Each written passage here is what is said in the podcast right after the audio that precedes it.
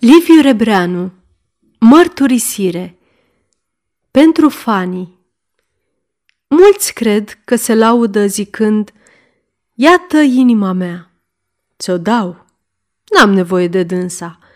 Mie nu mi-e frică de chinurile geloziei, mie nu-mi pasă de tremurările înfrigurate ale iubirii. De un singur lucru mă feresc, să nu fiu banal. Aș vrea să sufăr, Aș vrea să scrâșnez din dinți, să-mi smulg părul și să adorm cu genele muiate în lacrimi. Astfel, cel puțin, aș ști că trăiesc. Aș înțelege, poate, ce înseamnă a iubi. Dar zilele trec, veșnic aceleași, searbede și plictisitoare și viața mea se scurge în tocmai ca viața unei gâze netrebnice. Eu nu pot avea o iubire, eu nu pot avea decât iubiri. Iubirile acestea însă răsar mereu. Pâlpâiesc o clipă și apoi pier. Dispar pentru totdeauna parcă ar fi fost niște visuri pe care le uiți îndată ce te-ai deșteptat din somn. O, oh, și eu credeam că nu pot iubi. Și eu îmi închipuiam că vina nu este în mine, ci în ele, în femeile care nu merită să fie iubite. Astăzi însă știu și înțeleg că iubirea este făcută pentru cei umili, că cei mândri nu vor putea iubi niciodată. Cei mândri își închipuiesc că nu au trebuință de inimă. Ei nu vreau decât să cucerească, mereu să biruiască. Ei cred în sfârșit că și în iubire succesul e tot. Dorințele lor poate se vor împlini, poftele lor poate vor fi mulțumite, dar... Dar vai, iubirea n-au să o cunoască niciodată, căci iubirea cere supunere, o supunere oarbă, ca și credința. În iubire n-ai să fii convins niciodată. N-ai să aștepți probe niciodată. Tot ce nu e supunere și devotament nu e iubire. Trebuie să trăiești mult, trebuie să suferi mult, trebuie să pricepi mult pentru ca inima ta să fie în stare a primi iubirea. Cei ambițioși, cei mândri, cei obraznici și nerecunoscători nu pot ști ce este iubirea. Și așa, cei mai mulți dintre noi, de-abia la vârsta de 50 de ani, începem să înțelegem iubirea.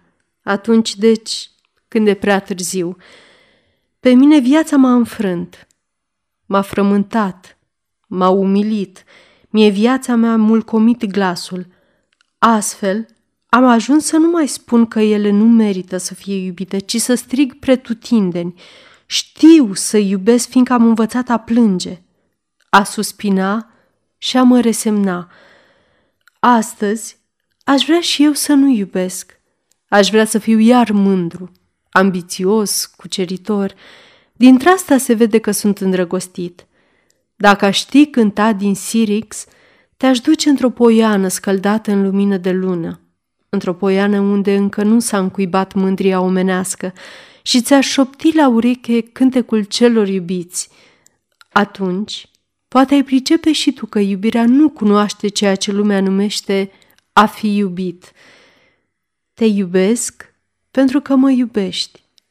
Acesta e un schimb, dar nu e iubire. Te iubesc pentru că te iubesc și nimic mai mult. Te iubesc numai pentru că te iubesc. Aci începe iubirea. Îți mulțumesc din suflet că te iubesc. Acesta e cântecul iubirei. Omul îndrăgostit nu zice te iubesc pentru că ești oacheșă, nici te iubesc pentru că ești bună. Omul îndrăgostit zice, te iubesc cu toate că ești oacheșă, cu toate că ești bună și te-aș iubi chiar dacă ai fi blondă sau dacă ai fi rea. Poezia zicunii a falsificat iubirea. Poezia a făcut cântece, statui, versuri din simplul sentiment și firesc ce a fost odinioară iubirea. A făcut nebuni din oamenii care și al mintrelea erau cam porniți spre nebunie. A făcut gurmanzi din oamenii care până atunci erau înfometați. Eu însă zic că nu există poet, muzicant, pictor sau sculptor mai mare ca un îndrăgostit. Pentru ca artistul să înțeleagă poezia cea mare a suferinței, trebuie mai întâi să fi fost îndrăgostit. Nu poeții au făcut iubirea, ci iubirea a făcut poeți, iar eu care citesc bucuros în stele și îmi fac o plăcere dintre a așterne pe hârtie slovă lângă slovă, pot să jur că în slovele noastre umile sunt scrise toate tainele de amor ale cerului înstelat. Cel ce pricepe viața stelelor pricepe și iubirea omenească. Iubirea nu cunoaște cuvintele credincios și necredincios. Iubești pe altul, va să zică, eu nu te iubesc. Acesta nu e cântecul iubirii. Omul îndrăgostit nu zice niciodată, mai înșelat. Iubirea nu-și cere socoteală de sărutările ce ai dat sau nu ai dat altora. Iubirea nu-ți scormonește trecutul și nu-ți cercetează prezentul. Viitorul este nădejdea ei. Viitorul este egoismul ei. Nădejdea cea deznădăjduită, mângâierea cea nemângâiată sunt balsamul ei, care e tot atât de dulce ca și suferința, ca și iubirea. Iubești, suferi, trăiești. Iată troița iubirii. Sărutările îți alină setea, dar lacrimile îți trezesc în suflet doruri mari, istovitoare și dragi, pe care nu ți le poți alina nici cu sărutări. Din ochi picură lacrimile, izvorul cel veșnic al iubirii. Din iubire picură cântecul, poezia, frumosul, izvorul cel veșnic al lacrimilor. O bobiță de lacrimă, ce tremură sfioasă pe geana iubitei, e o comoară mai mare și mai prețioasă decât sărutările și îmbrățișările tuturor femeilor din lume. O, vanitas, vanitatum vanitas, zice profetul, toate suferințele sunt deșarte, îți șoptește un glas dinăuntru.